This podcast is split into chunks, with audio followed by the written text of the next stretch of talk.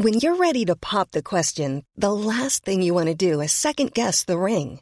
At Blue Nile dot com, you can design a one-of-a-kind ring with the ease and convenience of shopping online. Choose your diamond and setting. When you find the one, you'll get it delivered right to your door. Go to Blue Nile dot com and use promo code LISTEN to get fifty dollars off your purchase of five hundred dollars or more. That's code LISTEN at Blue Nile dot com for fifty dollars off your purchase. Blue Nile dot com, code LISTEN. This podcast is for entertainment purposes only and does not replace your own financial, tax, legal, or financial product advice.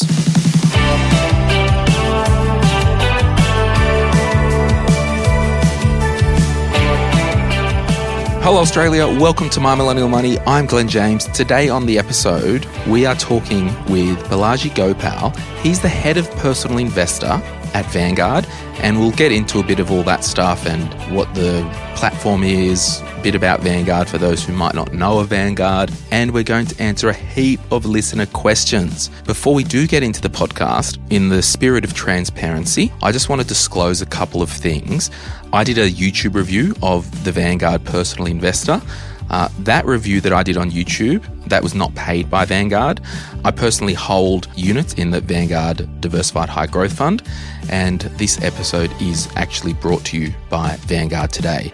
Balaji, welcome to My Millennial Money. Thanks for your time today. No worries, it's great to be here. You ready to have a chat and get down and dirty? Let's get into it. All right.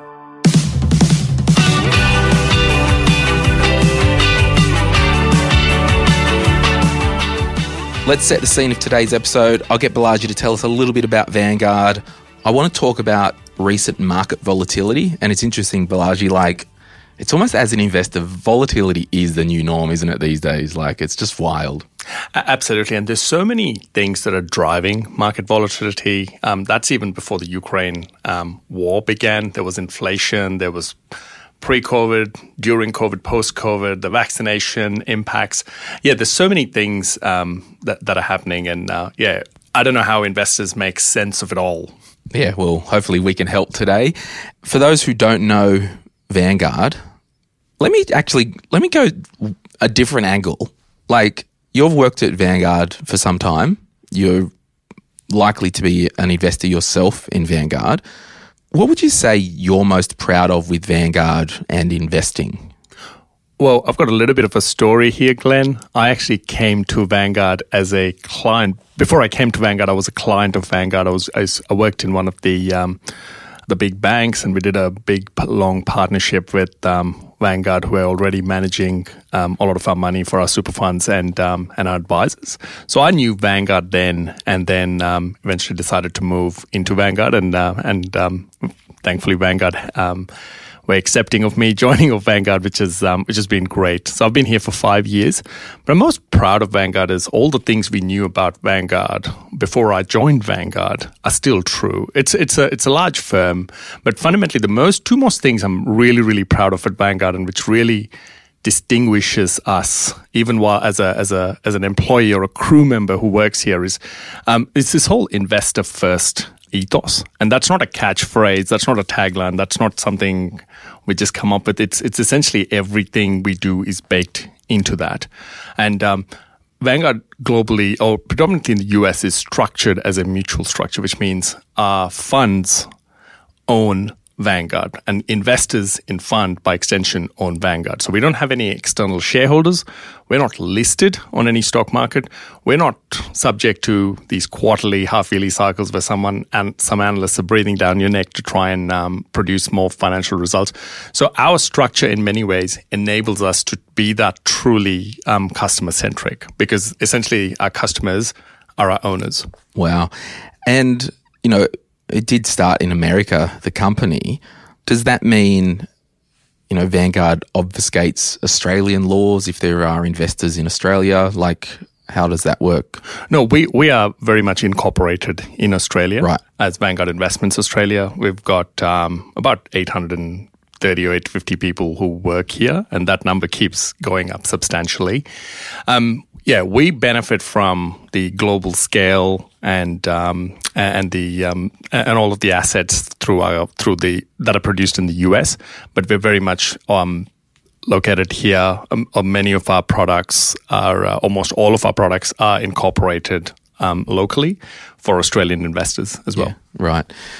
Now, your kind of remit with the Vanguard Personal Investor, which is uh, effectively a platform for Vanguard investors, like that's kind of your domain in the retail space. I wanted to just talk on quickly, like you mentioned earlier, like you did work with financial advisors and, you know, when I was a financial advisor, I'd recommended Vanguard products. So you guys aren't anti-financial advice? Not at all. We're we're very pro financial advice. Yeah, yeah.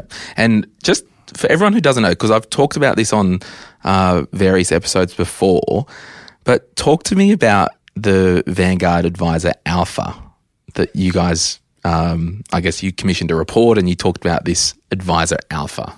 Yeah, um, Vanguard's Advisor Alpha program was, um, you know, it began in, in the U S. It was um, it was a, it was a proposition that we took to advisors in the U S to talk about the fact about where advisors can actually add value with their clients and how to demonstrate that value. And we were also seeing both here and globally a lot of trends where advisors were, you know, trying to double up as investment managers and running portfolios and things like that. We found that advisors Um, play a very crucial role in terms of that behavioral coaching, the nudging, and just taking their clients on that journey of how to think about their wealth. The investment management, the portfolio management aspects of it um, were, uh, were better done elsewhere, whereas the um, role of an advisor, and I'd love your perspective yeah, as, yeah. A, as an ex-advisor, is really, you know, telling people how to think about it, holding them true to um, the right belief systems, not making making sure that clients or investors don't act inappropriately or react to adverse market movements. Yeah, I think the role of an advisor is pretty significant, and we think advice has uh, value. We we're fundamental believers that um, in in the role of financial advice. We've even done some work where if you have a, a goal of getting up to a million dollars with an advisor, you're about one hundred sixty thousand dollars better off in getting to that goal than if you were to try and do it yourself. Yeah, it's fascinating, isn't it? Because it's so counterintuitive. And I think because financial advice, and this isn't an episode about, you know, financial advice, but we've dug a hole anyway, so I'll continue. But like, I'm pro-professional help when the need arises in my life. Absolutely. Whether it's an ongoing thing where I see my hygienist and my dentist every six months, or whether it's a, a solicitor that I need to help read a contract every second, third year, or a physio or a surgeon. You know, I'm pro-professional help when and as needed. Now, I think the biggest confusing factor that is out there in the, we'll just say in the real world Australia, is that financial advisors are there to absolutely just get you the best return and beat the market and all that. And that's so far from the truth. Absolutely. And I would say a good financial advisor will sit down with you, look at your goals, help you put a plan in place, keep you accountable to those goals. Oh, by the way, we'll plug in some product that might help.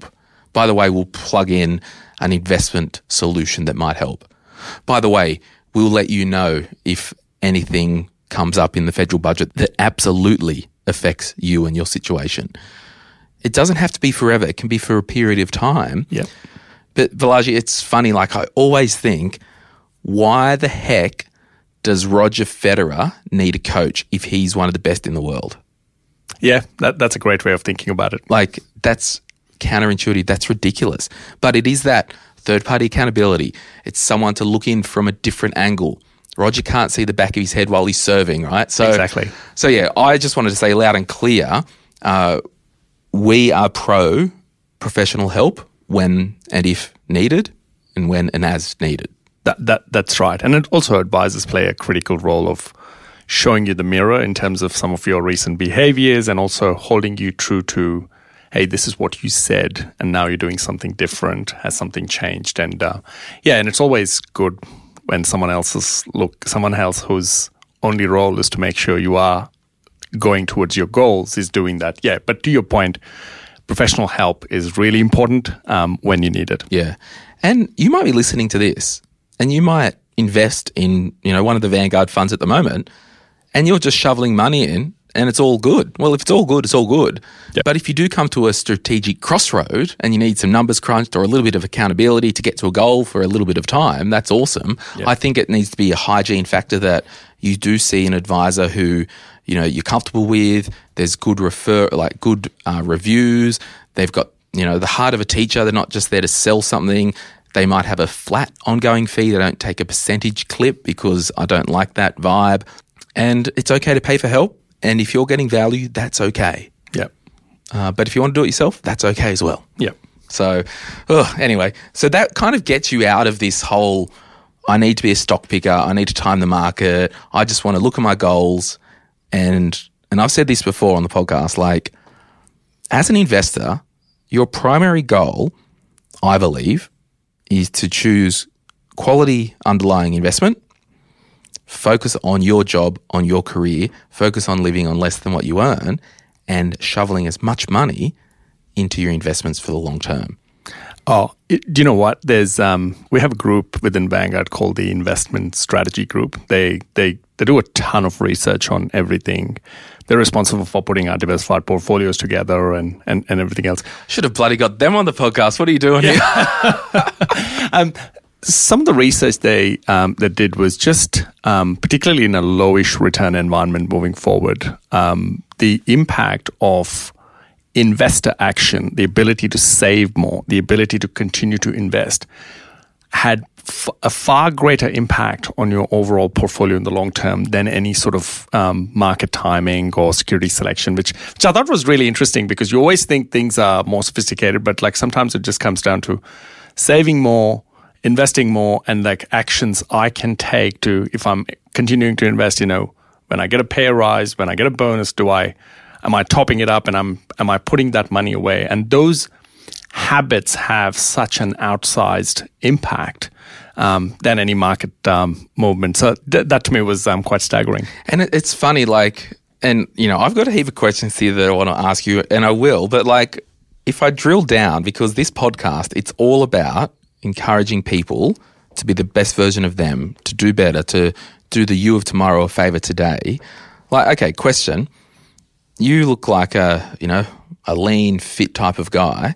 Do you exercise in your daily life or anything like that? Um, not as much as I would like, but yes, I do. You do? Okay. So, what type of exercise do you enjoy doing? I love running. Yeah. Yeah. And it's just something that um, takes me away from the daily grind. And um, yeah, and it's just I'm lost in my own thoughts. Yeah.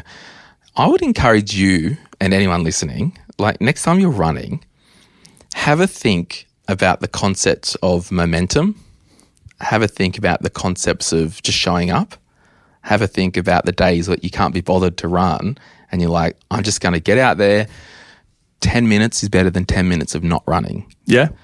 And these correlations with personal fitness, if if you had the column of personal fitness and personal finance investment habits, you could remove the labels of the top and you couldn't tell the difference between the two. Yep.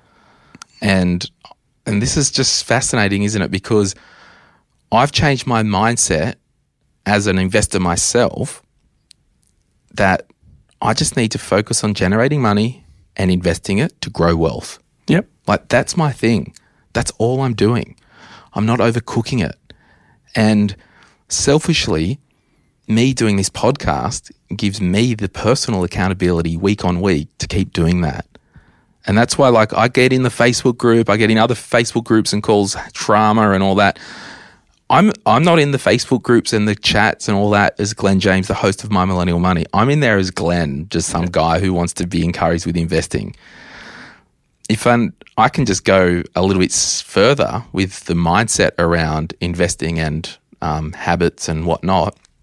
Actually, I don't know if I've shared this much before, but just recently, I actually last year in COVID, I had wrist surgery, right? right? And went to the hospital and before my surgery, they took my blood pressure and like, you got high blood pressure. Don't worry. It's just white coat fever or whatever they call it. And I'm like, trust me, I live for operations. I've like had like twelve I've never procedures. Heard anyone say yeah, that. You know what I mean? I'm like, they've got my file at the hospital already. Gosford Private's already a big thing. I'm like, I'm as chill. I'm not nervous. It's not white coat or whatever. And they're like, yeah, whatever. It's all good. They go, just go to your G P, get it sorted. Went to the G P. Yep, high blood pressure. He's like, well, move your ass, lose some weight, get moving. Um, and then got the machine at home and was measuring my blood pressure, you know, a couple times a week.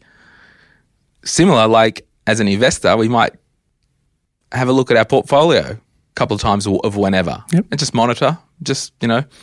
But the whole thing was I changed my mindset from needing to exercise to quote-unquote lose weight, to go to the gym to quote-unquote lose weight. I changed my mindset to just go with the outcome of good health. Yeah. And my blood pressure has dropped back down just from good health. That That's great. Just just defining it in a different context also takes makes all the that, pressure off. It takes all the pressure off. Yeah. So if we look at that list of good money habits, good investing habits, good health, good fitness habits, it doesn't matter what the title is because all the mindset things are exactly the same. So if you're freaking out about, I don't have money to invest this week, that's all good because you're an investor. Oh, I've only got ten dollars to put over to my account this week. Better than ten dollars in that account than ten dollars on the lounge. Yep. it, it's you make a great point. I was reading this book um called Atomic Habits. Oh, we and love that book here. Yeah, that is a that oh. is a fantastic book. I, I love one line from that book, amongst many other lines. It basically said, it's not just enough about having goals. You don't rise to the level of your goals. You fall to the level of your systems and habits. And that, that to me was just quite profound mm. um, because it's very easy to just say, hey, I, I want to do a, a Boston Marathon and I want to do it in a certain time, but unless I'm, I've got some habits of training, I'm never going to get there to even qualify, let alone do it. So, yeah, it was just um, the importance of our habits and what we are willing to do and to be able to sit back and ignore the noise is, is so critical. Well, it's setting the habit as the goal, isn't it? A- absolutely. And, you know, when we look at our investing, I know, and I've disclosed that I invest in Vanguard products. I know that they will take care of the investing for me. I'm not a freaking fund manager. Mm-hmm. I don't need fifty different single stocks. I just need to live my freaking life over here, enjoy life, have a good lifestyle. By the way, I'm an investor for the long term. Yeah. Like we overcook it so much. And we don't have to. No, we don't. And it's interesting when people, we at Vanguard, we, we, we've got this thing called principles of, uh, oh, investing, foundations of investment principles. We've got, we serve about thirty million clients. We've looked at all of the patterns of how people invest and come up with essentially. You got thirty million clients. thirty million clients globally. A big chunk of them in the U S. Yeah. But fundamentally, our strategy moving forward is we're not We don't want to be serving large institutions. Our strategy very, very explicitly and deliberately moving forward is to be there for end investors um, and, and the advisors who serve them and work with them. And we're very clear about even with the advisors, we want advisors who are philosophically aligned to Vanguard's way of thinking. So if you are an advisor who is trying to invest your client's wealth into, you know, property development and things like that. They're, I'm just using that as an example. They're probably not the kind of advisors we would want. But we, in Australia, we've got, we started our advisor practice maybe in nineteen, late nineties. Um, now we're at this point where, you know, about sixty percent of all advisors in Australia have at least a dollar invested in Vanguard, um, Vanguard products. Um, and, and the reason why I say that is all advisors are doing is essentially just coaching their clients to build those great habits that you just described and, and the product, and whether it's a diversified product or an index product or an active product for that matter, that does the job for them. But what an advisor does is just, you know, reinforcing these good habits for um, these investors. I, at the risk of causing your P R and marketing team to have a significant medical event. Uh, I won't get you to comment on this, but I saw an, an opinion piece or something in the A F R, and I think it came out of the States, and they're like, oh, Vanguard, they're losing their way, blah, blah, blah. You may have seen it in recent weeks. And someone actually asked in the Facebook group, they said, oh, can you ask them about that? And I, I was like, I actually replied in the group. I said, no, I'm not going to ask them about that, because from me looking in, the actions speak louder than words. The fact that Vanguard wanted to connect with My Millennial Money and run an ad campaign, we're, we're for retail investors. The fact that Vanguard have removed superannuation fund mandates in Australia. Yep. To, and we're going to talk about their super product coming soon, guys. We'll talk about it.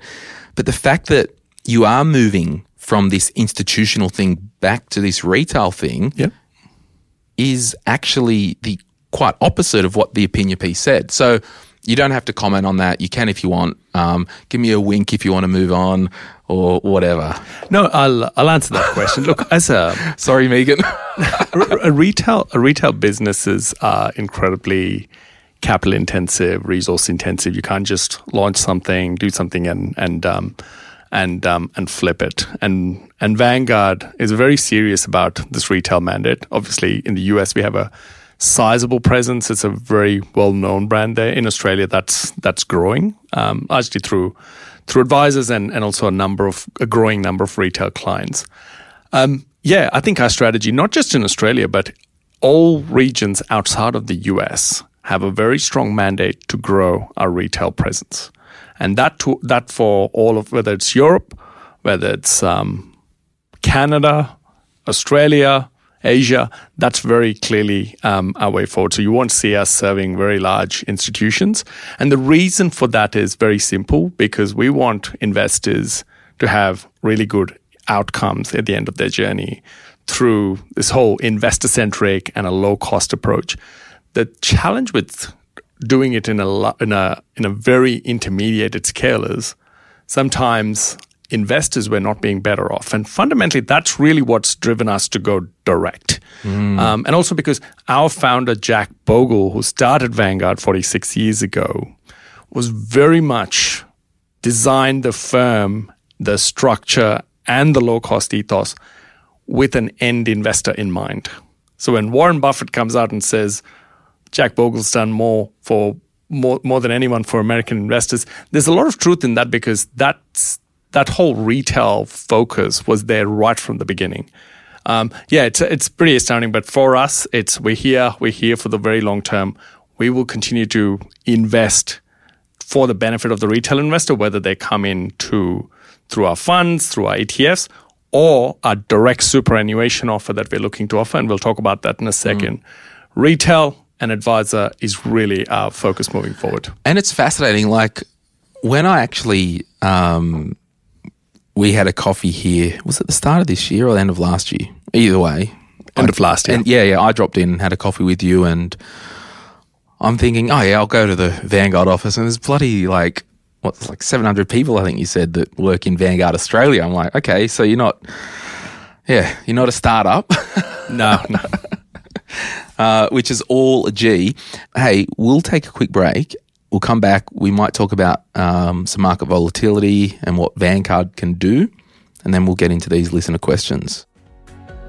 If you're after personal financial advice, don't get it from a podcast. If you would like help based on your own personal situation, head over to sort your money out dot com, click Get Help, and we'd be happy to introduce you to one of our trusted advisors. Our panel of advisors, mortgage brokers, and accountants work with clients all over Australia, so they can connect with you wherever you are. That's sort your money out dot com and click Get Help. Mom deserves the best, and there's no better place to shop for Mother's Day than Whole Foods Market. They're your destination for unbeatable savings, from premium gifts to show-stopping flowers and irresistible desserts. Start by saving thirty-three percent with Prime on all body care and candles. Then get a fifteen-stem bunch of tulips for just nine ninety-nine each with Prime. Round out Mom's menu with festive rosé, irresistible berry chantilly cake, and more special treats. Come celebrate Mother's Day at Whole Foods Market. There's never been a faster or easier way to start your weight loss journey than with PlushCare. PlushCare accepts most insurance plans and gives you online access to board-certified physicians who can prescribe F D A-approved weight loss medications like Wegovy and Zepbound for those who qualify. Take charge of your health and speak with a board-certified physician about a weight loss plan that's right for you. Get started today at PlushCare.com slash weight loss. That's PlushCare.com slash weight loss. PlushCare.com slash weight loss. We're back, baby. Back and badder than ever. Now, Balaji. Man, the world's just wild out there, isn't it? And every freaking investment chart is a a jagged sword of wildness. Yeah. So what can Vanguard do in this climate of market volatility? And as I said at the start, I think it's the new norm, isn't it? If it's not COVID, it's a war. If it's not a war, it's inflation. If it's not an inflation thing, it's... It's a crash of something. It's a crash of something. It's a I crash mean, of something. It's a boom of something else. Yeah.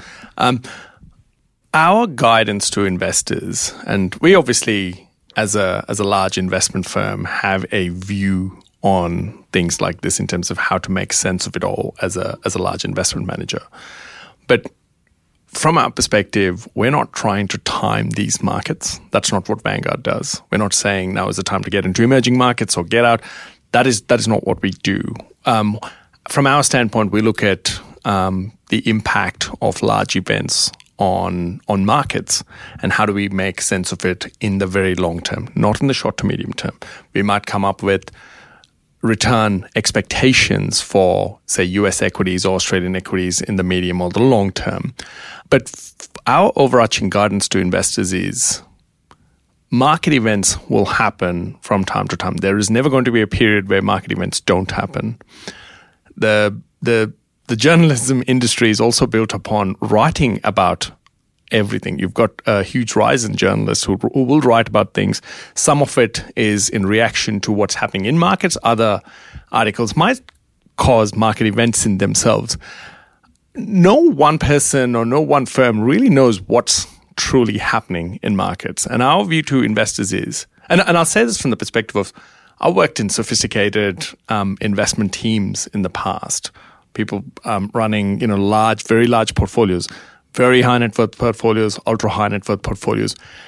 I don't think anyone knows. Everyone tries to make sense or interpret what's happening in markets. Our guidance to investors is just stick, stick and stay true to your plan. I mean, we spoke about investing habits.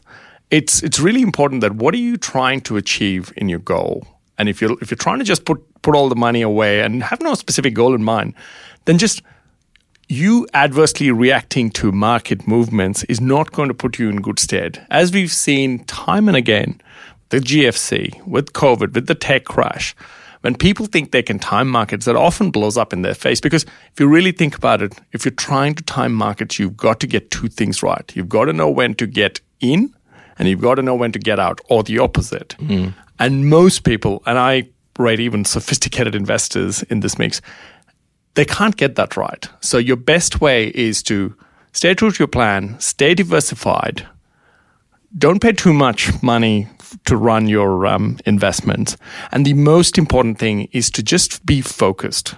Stick to your habits, because your habits are going to put you in far better stead than any sort of you market timing activities. And this is also proven and backed by our own research. And we've seen, um, by virtue of being responsible for the retail business now in Vanguard, and we've had um, some very long-standing investors who've been with us. You look at some of One these, of them's a freaking pest in the Facebook group, isn't he? Yeah. they're they're all they're all good investors. But if you if you if you look at um, that was just a sly shout out. He knows who he is, and you know him as well. um, we love all our investors. Uh, you, you look at some of these very high balance clients who are, you know, more mature, more older now. Mm. All they've done is just continued to stick to a plan of investing, never took their money out when markets are going up or down. They just kept investing, and they've got massive million-dollar or multi-million-dollar portfolios now. And I just think that's there's there's so much sense in that. We don't see we don't see too many of our investors reacting adversely to market movements.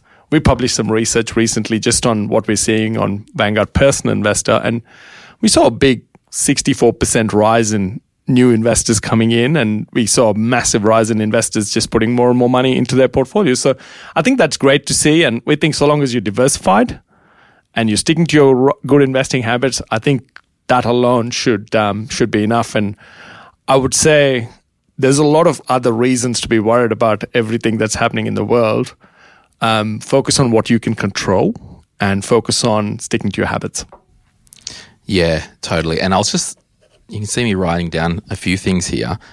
This whole concept is outsourcing things that you don't need to do yourself. Yep. For a good benefit. And I've written down a list here, and I mentioned some of them earlier. These are things in my life that I outsource to professionals. Now, some of these things, you listening, you won't outsource, you'll do yourself, mm-hmm. and you'll get a just as good outcome to do yourself. But other things you'll outsource yep. because you actually suck at it and you don't know what you're freaking doing. So I outsource my physio, my dental, my car mechanic. I outsource my lawns and my cleaning. Now, you might go, well, I can do my cleaning and my lawns myself. I can save money and just get a, a good job. Awesome. Do that. I don't. I outsource my investing. I outsource my accounting. I don't do my tax myself. So it's this spectrum, isn't it? Yeah. It's like just outsource your investing and you just focus on doing you. That's my message today. Sorry to hijack your podcast, Balaji, but that's my message today. oh, it's it's absolutely, and it's, it's a great, I, I look at that list and the one thing that separates investing is like, investing is one thing where you could pay more and get a better physio. You could pay more, get more, a better cleaner. But with investing, it's quite funny because the more you pay, often the worse off you are because more of your money is not working for you. And if you're mm. looking at investing is one, which is, it's quite ironic because you'd think that, you know, you need all this massive skill and to pick these amazing stocks. Look, there are fund managers around the world, don't get me wrong. There's a very small handful of fund managers who've, like a Warren Buffett, who've consistently done exceptionally well, but they're fewer and far between. It's very hard to pick them. But investing, for the most part, needs to be low-cost investing. You've got to have more of your money working for you in a low-cost, diversified portfolio. And that's maybe a subtext to um, do your message of the day today. Yeah, and I think, like, I'm looking at this, like, investing has risk, right? And we know diversification by having a one-stop shop portfolio. And, you know, on your... And Balaji said to me, I, I'm not getting too producty and salesy on this podcast, but I am for one second. Like, Vanguard might have a diversified portfolio, like V D H G, V D G R and all that stuff. Or you might have a build your own adventure, different E T Fs, right? I think there's a risk to diversification and you're being overweight in an asset class, you haven't rebalanced and you, you'll get portfolio drift. So, you know, because realistically a balanced portfolio that's diversified, when it is rebalanced, it will take some of the growth out of the growth assets, put it back into the defensive portion, give you a smoother return. But when we look at investing concepts, if there's an active concept and a passive or index concept, my question that I've been asking myself lately is, I'm actually okay with index slash market returns. Mm-hmm. And you actually just add more risk if you go active. And I've got a couple of active funds. You add risk. And the question is, can you be okay with market returns? And on balance, I am okay with market returns. I don't need the risk for most of my wealth. Yeah. Well, the, the flip side is you pay a lot of money to get above market returns. But there's a risk that it won't happen. And it won't happen and you've paid more. Yeah. And then you, most more of that money is not working for you. So you're going to not only be below market returns, but when you add that cost, you're even worse off mm. than had you just stayed in a low-cost, um, low-cost product. And this is why the whole concept of low cost is so important because the more you pay, you don't always get a, a phenomenal outcome. Hey, just on um, on the diversification mm-hmm. and, and the active stuff, we see a ton of this is this is literally the only time I will talk about our products. But yeah. it's less about the products, but more about how and why the style of product is so critical. We believe in diversification, and diversification is such an important component of it. And you touched on rebalancing. We've got, you know, since the late nineties, this suite of diversified funds, like a high growth growth, a balanced and a conservative. And people invest in it depending on the stage of life they're at. Diversification is important because these portfolios are a one-stop shop where you, you get a- access to U S equities, global equities, Australian equities, a little bit of bonds, a little bit of hedging. It's it's a fully diversified portfolio in one mix. And it's and the product is designed based on our investing principles of having clear goals, staying diversified, keeping the cost low, and staying disciplined. And I'll talk about diversification with a few examples because it's so critical. Typically, because all of our funds are in net inflow territory, most there's more money coming into these funds, which means we that gets allocated. Uh, I'm talking about how funds management works. Yeah, yeah, yeah. I think it's important it just is, to dig on and explain that. Absolutely. So with these funds, they're largely in net inflow territory, so we'll just allocate that across the asset classes. So all investors in the fund are always getting that diversified exposure. You touched on rebalancing, and that's an important one. I mean, because of the nature of our funds and being in inflow territory, we don't really have to go do massive rebalance um, trades in these funds year on year. We might do maybe three to four substantial ones. But it's important because in COVID last March, I think we did about five to seven rebalance trades in the one month, mm. more so than we would do in one year. And if you really think about rebalancing, it so goes against an investor psyche and an investor psychology because what, do you do, what you're doing is when things are going down, you're allocating more money towards it. And when things are going up, you're essentially, you know, taking away and allocating to things, you know, to, to the other asset class. What we find is most investors are not geared to do this by themselves. Mm. Whereas having it in a diversified portfolio construct, the rebalancing is done for you automatically depending on whatever happens in markets. So you don't have to worry about it. And again, to your earlier point, don't worry about how this is, how people are rebalancing and doing things because it's already happening within these products. Focus more on just being able to contribute more, being able to save more, put more away. So I think that's an important one because it's all the more relevant in the context of the market volatility you've spoken about, and the diversification is so, so critical to make whatever happens in markets to work for what is important to you as an investor. Mm, yeah, fascinating. Let's get on to some questions. Now, I aggregated these questions uh, because there was some common themes. So I'm not going to say, you know, David asks this. So I've just kind of aggregated them, everyone. But one thing actually I will say, because I remember and I know her, she's a fan of the podcast, she's a listener. Her name's Alyssa. She lives in Hobart. She's Hi, Canadian. Alyssa. She's awesome. Can you get the bloody statements out on time? Look, it's an absolutely fair point. We we will always prioritize accuracy um, because if you really think about it, a, a statement is the only tangible component of our, our products. Um, last year, in the last financial year, there were some delays, and I and I take that on board. We, this is going to be one of the biggest focuses for this year to just make sure that um, the whole statement generation cycle happens a lot quicker um, and, and we can get it out in time. So, uh, yeah, Alyssa, sorry about last year. Um, we'll do. We'll try and do a better job this year for you. There you go. They're, they're trying. They really are. Uh, and your whole uh, level, what are, are we on twenty-six here or something? thirteen thirteen They're, they're probably like, who's yelling in the room in the corner? But that's just me yelling.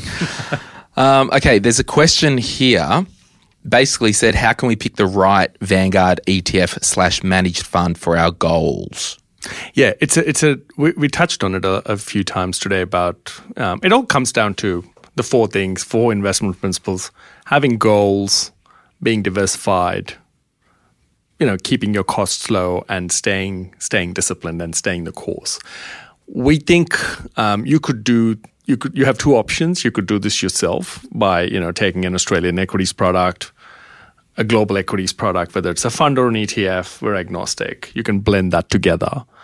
Or you could consider what many of our both retail investors and advised investors just do is choose our diversified products, the V D H Gs, the V D G Rs, whether it's a fund or an E T F. If it's an E T F, you can buy a complete diversified portfolio as if you're buying a share on on, the, on any stock exchange or directly through Vanguard Personal Investor.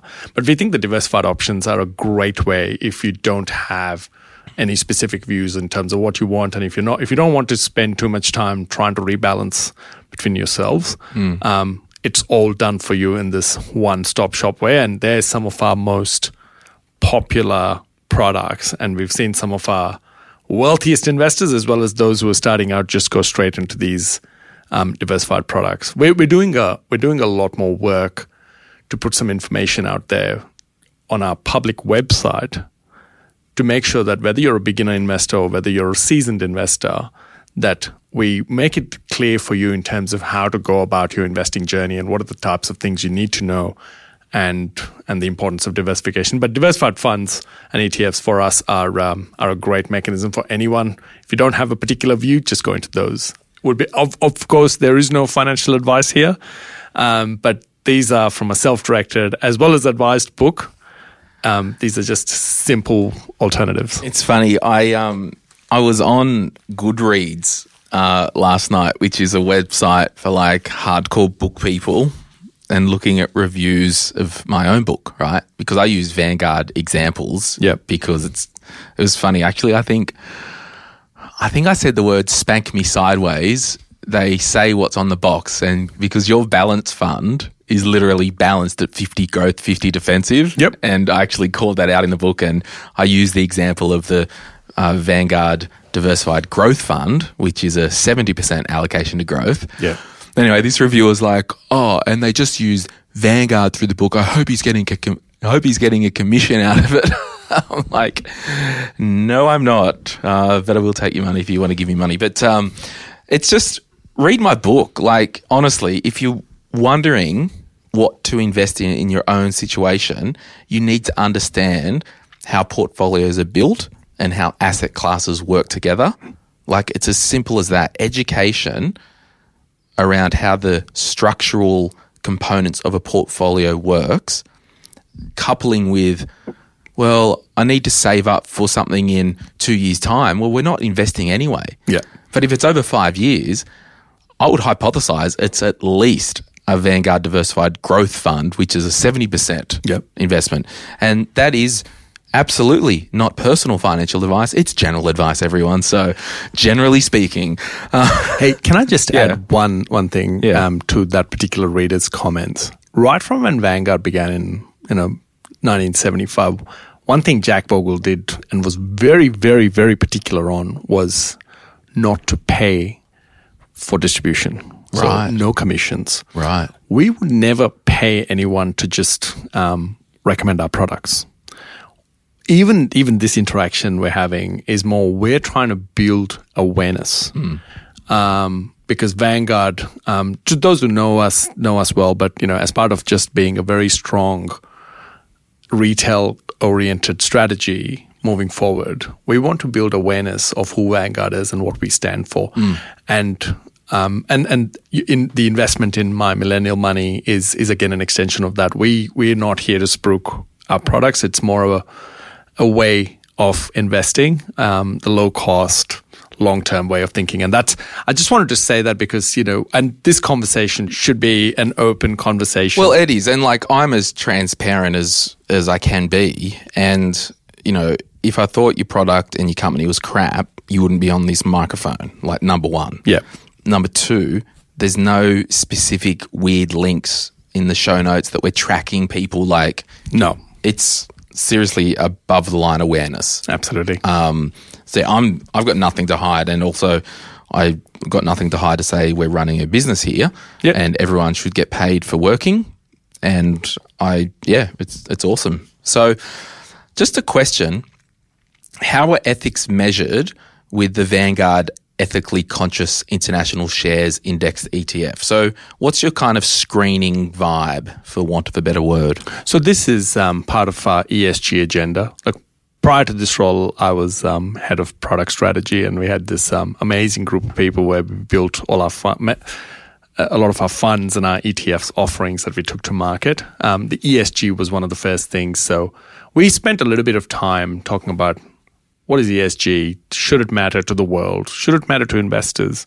Should Vanguard do something about it? And also, how do people think about it? So in that context, it's it's important for your listeners to understand E S G from a Vanguard perspective, we feel is manifested in three different ways. E S G is environmental, social, and governance issues manifested in your products, or it's also called responsible um, responsible investing.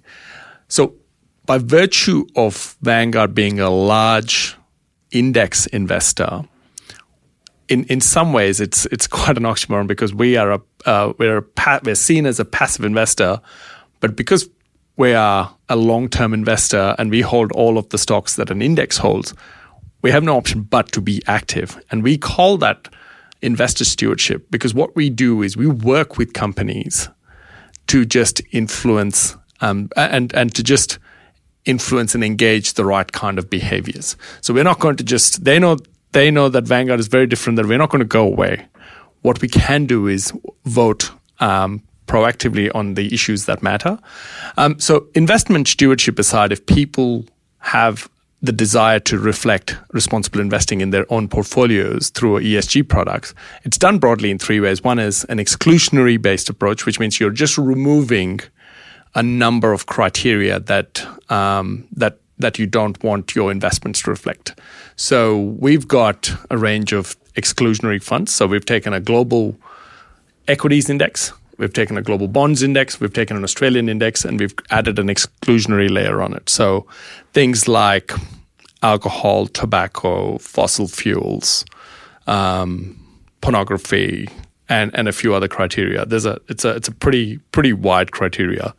You won't get any exposure to that. And when I say you won't, the index provider, F T S E in our case, runs the index, just mm. like a, an S and P or a... Or yeah, you're just tracking we're an just tracking. index that's already been created. We're, we're tracking. And we work with these index providers to come up with the right methodology, and some of it is very formulaic. So if, for example, one of the criteria could be if, if a firm is getting more than five to ten percent of their revenue from a certain criteria, that then F T S E would determine that maybe that is grounds To, to, not, exclude them. to exclude them. Yeah. And we would then reflect that and replicate that. So, yeah, I think um, for our index approaches, we've done the exclusionary ones. We've just gone for the broadest set of exclusions um, in the exclusionary portfolio. There's the middle ground, which is inclusionary, which means you're not just getting your excluded stocks out. You're, you're replacing that with stocks where you might have a positive view on it. Again, there's a lot of subjectivity. We're not mm. we're not really heavy in that space, but we're also looking at it. Yeah. And the final one is a very active oriented approach where you're very deliberately focusing on impact investing, you know, advancing women, or um, could be some very specific projects or criteria that you're trying to address. Uh, at this point in our time, we we're very um, we've got a number of products, and we've had um, billions of dollars going to this E S G pool of exclusionary assets. Um, we will continue to look at the positive screening and the impact investing, but you know we've gone for the broadest based. We're not here to try and um, voice for any one inclusion or exclusion over the other. Mm. Um, we just believe that all products should be fundamentally diversified, should generate a real return over time, a return over inflation. Vanguard needs to satisfy itself that we can continue to offer that product at a very low cost over the long term, and that it will be used appropriately by clients. It's fascinating, like this whole index investing and passive. I was just thinking, like the only true passive indexed type arrangement is one that tracks, for example, the top two hundred companies or the top three hundred companies of an exchange. Yep. That's weighted. Yep. Outside of that, because you can't actually control what goes on there, like the market controls that. But outside of that index, anyone who says, oh, this portfolio, this blended portfolio, it's an index fund, well, sure, it's a passive investment, quote unquote, But there's been an active choice of what allocation to put to growth. There's been an active choice what allocation to put to, to defensive. Yep. With an index of ethical or ethically conscious international shares, F T S E have made an a, an active screening choice, right? Like it, it's very methodology based, yeah. And this is um, as a, as a large scale index manager, this is we're, we're very keen to make sure we satisfy ourselves of the methodology. Any product that we launch goes to the highest levels at Vanguard. We have our C E O and and um, we have a thing called a global investment committee that uh, that looks at um, all product launches, and we, we these things are really clearly debated. So we won't launch anything unless we're comfortable with the methodology. But yeah, we're also seeing another trend in that a lot of people use index building blocks like a an Aussie equity fund or an E T F or an international version of the same thing. And they're making an active choice in terms of the allocations to each of these index exposures. Yep. So the exp- the the building block in itself is indexed, but the allocation uh, has an active component. And we yeah. did some research on this, and we saw the, the use of active portfolio allocation increasing for yeah. both advisors and investors. Well, it's funny, like in my book, I did a graph, and I think I plotted on that graph uh, the Vanguard uh, Diversified Balanced Fund, fifty-fifty, the Growth Fund, seventy-thirty, and the High Growth Fund, ninety-ten. And I plotted the three, like, pricing. It was a price chart through COVID. And you can kind of see it's like when things are quote-unquote normal, most portfolios will do the same thing-ish. But when there's a big event, that's when your risk profile, that's when your defensive portions yep. will come in and smooth out the portfolio. Absolutely. Um, so, so even in our diversified high growth portfolio, and we got a few questions about this, it's got a small bond allocation. Mm. And people say, why do you have a bond allocation if it's a high growth? We fundamentally believe that bonds are like an insurance in a portfolio. Majority of your portfolio is invested in high growth equities, but we think having bonds acts as a nice little ballast. So when markets are going down, it just gives you that little bit of cushioning. So when ma- things bounce back, you're not, you haven't gone down as deep, and the bonds act as give you that little bit of cushion. Yeah, totally. Hey, um, let's talk about the Vanguard Personal Investor platform. Now, if you are new to all this stuff, I mentioned at the top of the episode, I actually did a YouTube review of this. Um, just. Because I wanted to do that and use the concepts of a platform, and I used a live case study. We'll put a link in the show notes for those who haven't uh, seen that. Uh, so that's what we're kind of talking about, and this is really in uh, Balaji's remit uh, in his role. Are you able to take us through um, maybe the features roadmap? Uh, because, you know, people are asking about the Android app, the user interface, charts, performance reporting, like um, auto invest, like what's the roadmap? Great. M- maybe let's, let me take a qu- very quick step back. Take and- three steps back. I just wanted to get awesome. all that out. Awesome. So Vanguard Personal Investor was designed and built as part of our very strong retail strategy push. We wanted to build this direct relationship with retail investors who might choose to transact directly with Vanguard. We know there's hundreds of thousands of people who might already purchase our products through other uh, other avenues, but there is also a growing chorus of people who want to deal with Vanguard directly and purchase our products directly from us. Um, so we created a Vanguard Personal Investors, essentially a platform that makes it easier for retail investors to access Vanguard products directly from Vanguard. So it was designed as a platform. It's a digital product offering. Um, When I talk about the product offering, it's it's essentially a portal that you can sign up into, and it makes the process of investing very simple. From our perspective, right from the outset, we were very, very clear that Vanguard Personal Investor is not only a place to invest, it's a way to invest. And all the things we spoke about today about building good investing habits, that's essentially what we want to help build out for retail investors, which has led to us making a number of choices about what we do and don't offer on the platform. For example, we're quite comfortable that our products, we have quite a breadth of products that should be enough for almost all investors. Some people might have a different view. They might want something very esoteric. We we wouldn't engage in that anyway. If it's good enough for a bulk of the advisors, um, we've got virtually most building blocks that make up the diversifieds. Uh, we think our products suite is compelling enough that people can just come in and buy directly from us. Um, but again, we are very focused on building these really good investing habits. And we've made some deliberate choices around, we didn't want to publish short-term performance. Mm. If you if you go to certain platforms, for instance, it'll just give you a red, a green up arrow, uh, uh, um, or red a red down, down arrow. Yeah. And oftentimes, and I've seen this happen to the most sophisticated of investors, they react to that. And we don't want people to react. We think all investing should be for the long term. And um, we've created an experience doing that. That said, we will continue to build out our performance reporting suite. We will continue to invest in our tax reporting suite. You mentioned the Android app. We launched the Android app recently. We've just gone, haven't gone as public with it, but right. it's um, it's um, it's it's there. So you can download it on um, on on the Google Play or whatever it on is. On the Google Play. Sorry, I don't know what it's called. Yeah, I'm an I. iOS user. We've got a mob. So uh, am I, Balaji. So am I. But apparently, there's um, there's a, a bigger um, population of investors who use Android, which was news to me. But we've now got the good news is we've got the mobile iOS app and the Android app. Um, again, we don't want people, just because you have an app, we don't think you should trade. I don't have a super app on my phone. I don't have platform apps, investment apps. Yeah. Nope. Exactly. Don't, don't need to do it because I'm an investor, not a freaking trader. You're not, you're not, exactly. Um, in terms of the roadmap, which was part of your question, mm-hmm. um, we recently launched uh, a feature called Auto Invest for our funds. So if you just wanted to continually invest, which we think is the best way forward to invest and build good investing habits.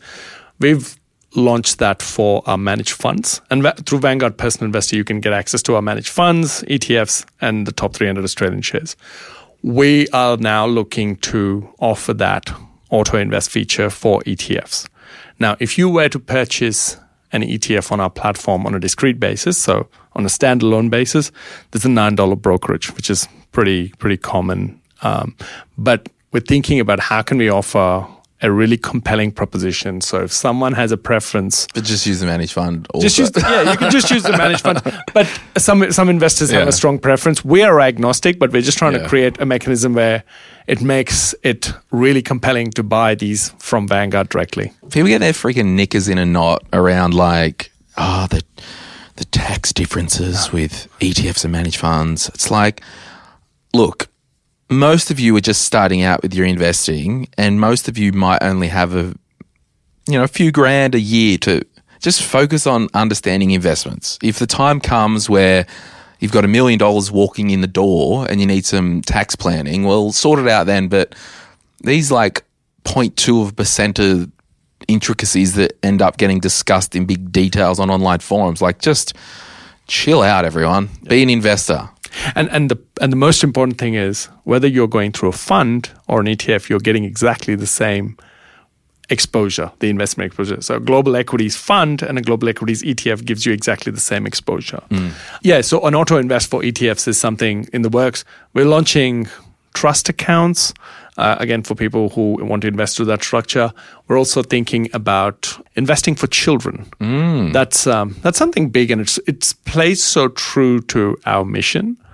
Um, I mean, I've got um, three daughters, and um, I can't get them to invest, and I'd love to um, create something, not just for me, but for pretty much everyone in Australia, mm. that um, they can just find it easy to invest. Again, we don't want them to trade, but to consistently build these investing habits and show them the power of compounding from a very young age. So these are some things coming up. We will continue to massively invest. How in- many on your team on the Personal Investor who are working on this platform? So we've got a combination of, well, there's about thirty or thirty-five, forty people directly in in my team. Yeah.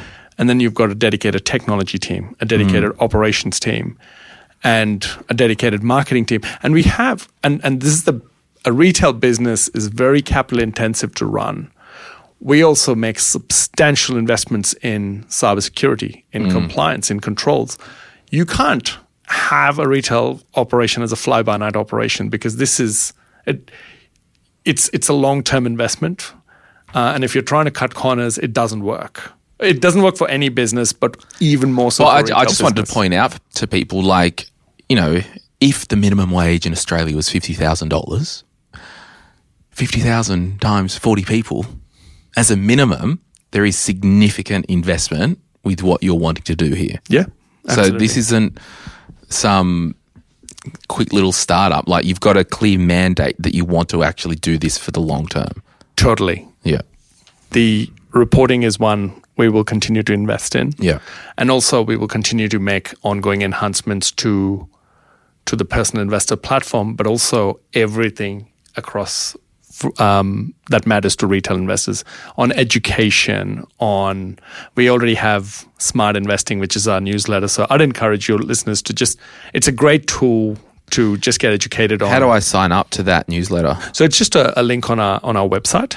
Um, but it's just a great, whether you're starting out or whether you're a seasoned investor, there's a whole lot of um, research. I might get Rach to add that in. Actually, and Rach, can you, I'll send you the link, Rachel. My favorite chart of the year when I was an advisor was getting the index chart. Oh. It's fascinating. And we'll put a link in the show notes. It's basically since the beginning of time, um, it's like if you invested ten thousand dollars in each asset class, it shows you what it's done, and then it's like tells you the key points of uh, worldwide events, um, governments in the U S, in Australia.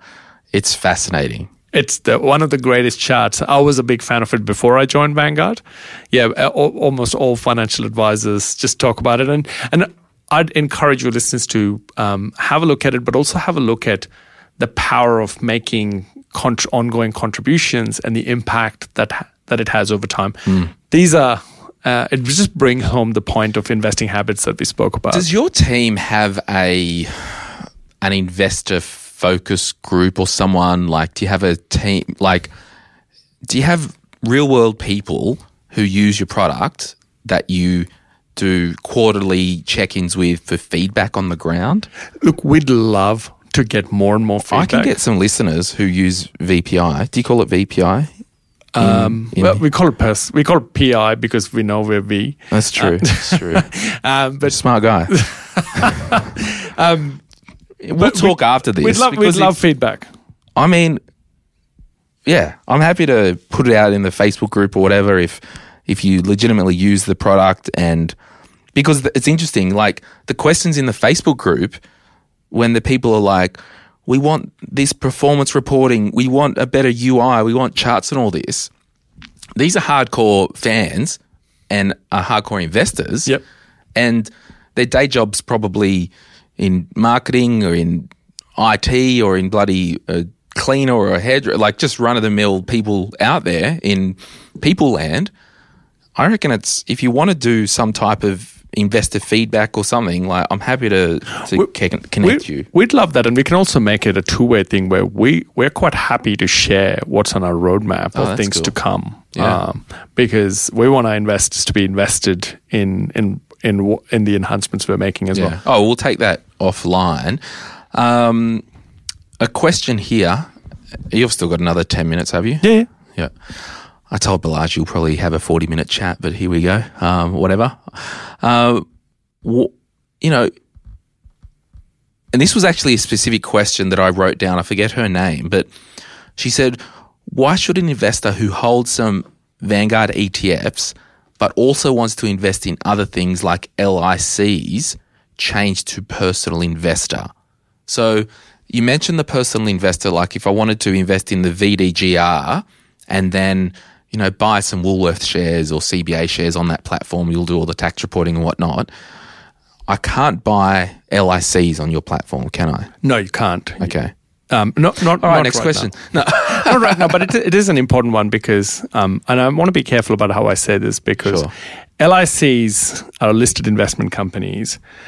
Um, there are some really good ones or, or things that have, L I Cs that have been there for a very long time mm. have, have you know looked after their investors, but there's other newer ones. Sometimes they trade at a, a discount or a steep discount. So mm.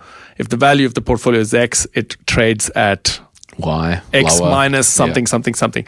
So we think E T Fs are a mechanism where you have this, I don't want to get overly technical, but you've got these external market makers who are always looking to or, or for, to make sure that the E T F is trading at its net asset value. And you want your portfolio being value, uh, reflecting its value most of the time. Mm. With L I Cs, there's always this stopgap measures, which means in order to think about adding an L I C, we're making subjective decisions on what is good versus bad. Mm. That is not the game we want to play from our standpoint. We want large-scale, low-cost, diversified portfolios.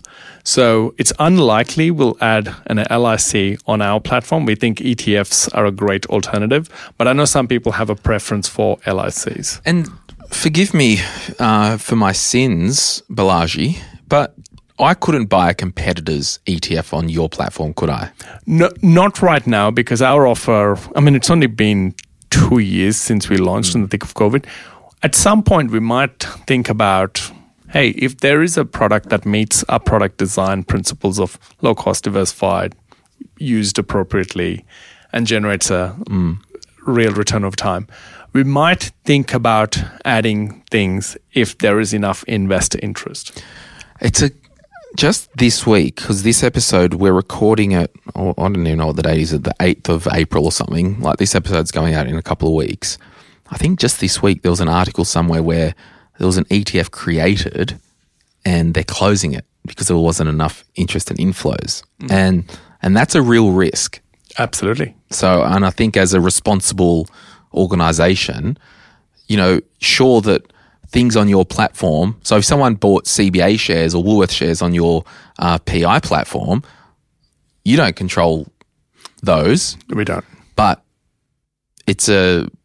We know that it's top two hundred blue chip. There's a very small chance of it getting wiped off the place of the earth and then causing issues for your customers. Yeah.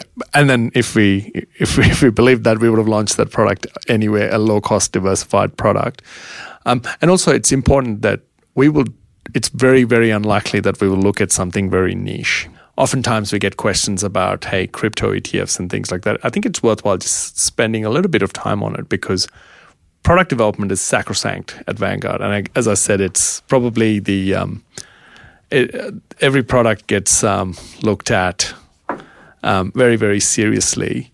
Hey, everyone, just while you're talking there, Balaji, on page, do you remember in my book where I, oh, here we go, everyone found it. Everyone, page three hundred sixty of my book. There's a quote, a long-term portfolio should be comprised of stocks, bonds, and cash. We're quite happy to sit this one out, and we urge investors to be very wary of the risks of crypt- of cryptocurrencies. Cryptocurries, cryptocurrencies defy any kind of categorization at the moment. And that was a quote by uh, Balaji Gopal uh, to the A F R on the twenty-fifth of May two thousand one. You're the man who quoted. I quoted in my book. Well, thank you. And let me let me um, give you some context to that. And I think the that was in response to whether Vanguard would launch the a E T F. Crypto E T F. Yeah. And our view is product development is is very important to us. We're never going to be investing in anything that we consider a fad. For example, for the past however many years, you know, people come in and talk to us about, hey, can you launch a gold E T F or a commodity E T F? We don't do commodity E T Fs. We don't do currency E T Fs. Again, it doesn't meet our core principle of generating a real return over time. For example, if you take gold as an example, gold doesn't produce something. I'm not here to tell you about whether gold is a good investment or not. Gold doesn't produce any income of its kind. I know many people use it as a as a great hedge, and I'm not taking that away from them. I'm only talking about wh- why we won't launch a product for a commodity. So if it doesn't produce something, if it doesn't produce something, then the value of that particular asset class has some subjectivity in it, which means you're speculating that it will do something in the future without too much basis. So that in itself is not a good reason for us to launch a gold E T F or a silver E T F. We don't we don't do that. Yeah, well, you don't have a, a forex E T F. We we don't have we don't have that. And the same theory applies to cryptocurrency mm. because that that that meets the same thing. Now, it defies any categorization from the standpoint of it doesn't generate an income. We can't satisfy ourselves that it will it, it can produce an income of some kind. We there's also a separation of when you talk about cryptocurrencies, there's the blockchain technology and the cryptocurrencies themselves. We we believe in that technology over the long term. I think blockchain is a is a is an important one. We're doing some pilots ourselves in terms of how that technology can be used. But in terms of crypto as an asset class, it's not something we are likely to do in terms of building a product or offering crypto trading. And we continue to urge investors that think about it in the context of your overall portfolio. Yeah, if you want to just dabble in a little bit of it yourself for speculative reasons, that's an investor's prerogative. It's not something we endorse. But again, it's it's if, if an investor is, I mean, you hear horror stories of people who've just taken their entire S M S F and put it all into crypto. We we want to educate against that. Mm. And we didn't want to enable it by, not that we would have ever created that product, but we would never want to put investors in that position of, and sometimes just because Vanguard's offered a product offers some legitimacy to it. And it's something we want to just sit out of. Yeah, and it's fascinating. Like even we're talking about Vanguard E T Fs, Vanguard Managed Funds, Vanguard Personal Investor. We're on the podcast today. We talk about heaps of different products all through the year of, you know, I want to say loud and clear, not everything is for everyone. And we've got to be okay with that. Yep. Like, it's as simple as that. But anyway, let's, um, I forgot to ask you one thing. What's the deal with Vanguard Super? Super is uh, a massive, massive undertaking for us. We're launching a super fund from scratch. Again, it's very much part of our direct retail strategy for f- going directly to end investors and advisors. We've spent the last two and a bit years. We've built a massive team of people to build it. Um, look, we don't have a launch date yet, um, but we're pretty close. Um, there's there's a number of hurdles we need to get through. Um, when I say we're pretty close in terms of the product design and everything, we've we've um, we've done a ton of work internally. We've, um, a lot of the experience work. We don't have a launch date just yet. There is a lot of interest, quite understandably, in our Vanguard Super offering, and we'd love to launch it as soon as possible. But again, we will only launch it once we're fully comfortable um, with it. But um, we're Yeah, we're we're very excited. Are you the is Vanguard the trustee, or are you outsourcing that? No, we we we are building. Uh, we're doing this the um, the right way and the hard way, mm. which is we uh, we're not outsourcing. It's unlikely we would have ever done that. We we are um, we we will be our own trustee. Yep, cool. And, and um, yeah, we wouldn't outsource it, and it would be you you get all of the. Um, things that you expect from a firm like Vanguard for a superannuation offering. It's a it's a highly uh, regulated product, and um, we will conform with everything that is expected of us, plus some of our own standards that we overlay. Can you talk more about it? Can I ask you, you know, without giving state secrets, will there be, you know, just three bread and butter portfolios, or is it off the, the work that you've done on the personal investor platform where people might be able to choose some percentages of direct equities? Um, can I build my own portfolio of E T Fs, or is it just diversified? Is it just three funds only? Is there a pension product in there yet? Any? Look, that's going down to the next level. I, I, I don't feel now is the time okay, and for me to do it. But what I can say is we've got a, a substantial four oh one k business in the U S yep. serving, you know, millions of clients. We want to bring some of our best thinking into into the mix. Um, it'll be a very um, Vanguard-oriented um, offer. But in terms of um, the personal investor and the superannuation, what we are very keen on and intently trying to create is a single experience for you, both non-super and super. The super is a very different product to personal investor, but we want the experience for a retail investor or an advice client to be able to see that in the one experience, so long as they have transacted directly with Vanguard um, for their personal investor and super. Mm. Um, over time, we might expand and extend that to see, can we just consolidate it, consolidate a report with super and non-super to the extent it's possible. Yep. But our view is we want to create that, you know, whole of wealth view in the one digital experience. And yep. that's that's something that we, we've um, worked on and will continue to work on. Okay. So I'd imagine, you know, in the near future, around next year maybe, should possibly be in market. Yes. I don't know. I don't know. But yeah, I know. I'm not. I'm not committing to a time. But no, I, no, no, no, no. We're, we're that, all okay, angling is, is to get the, it down. Is the superannuation in your remit? Um, no, because my colleague um, Michael Lovett um, um, runs superannuation. Yeah. Oh, we won't um, speculate on his behalf. Always. Um, at some point, it might be great for um, you to speak with Michael as well. Yeah, be more than happy to. Balaji, we have gone well over time, and I really appreciate that, but. Is there anything that you want to get across that perhaps I didn't ask you or that we didn't talk about? I think I'd want to just double down and leave your listeners with um, just what is most important, which is all we're trying to do at Vanguard is to um, build really good investing habits. Now, in a superannuation sense, it's very much mandated.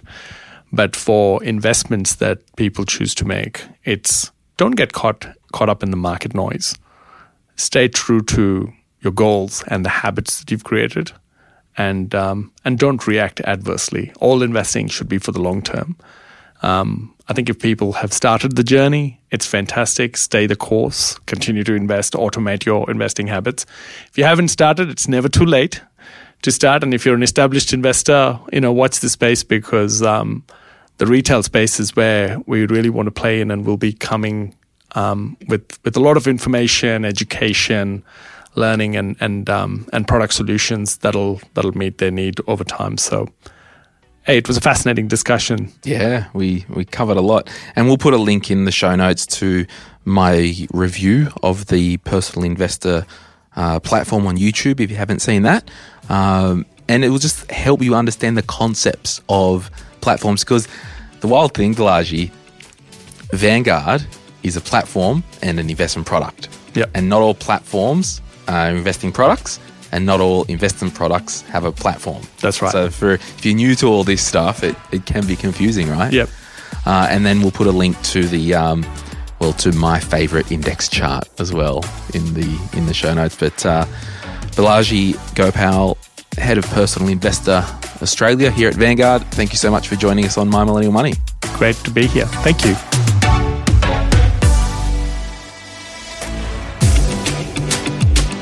We acknowledge the Darkinjung people, traditional custodians of the land on which our studio sits, and pay respect to their elders, past and present. We extend that respect to Aboriginal and Torres Strait Islander peoples who may listen to our podcast. My Millennial Money supports A twenty-one, a charity focused on abolishing slavery and human trafficking all over the world. Check out a twenty-one dot org dot a u for more info. If you would like some other giving options or if you're unsure about which charity you can support, head to the life you can save dot org dot a u. This podcast is for education and entertainment purposes. Any advice is general financial advice only, which does not take into account your objectives, financial situation, or needs. Because of that, you should consider if the advice is appropriate to you and your needs before acting on the information. If you do choose to buy a financial product, read the product disclosure statement and obtain appropriate financial advice tailored to your needs. Cyber Interactive Proprietary Limited, the publisher of the podcast, is an authorized representative of MoneySherpa Proprietary Limited, which holds financial services license four five one two eight nine.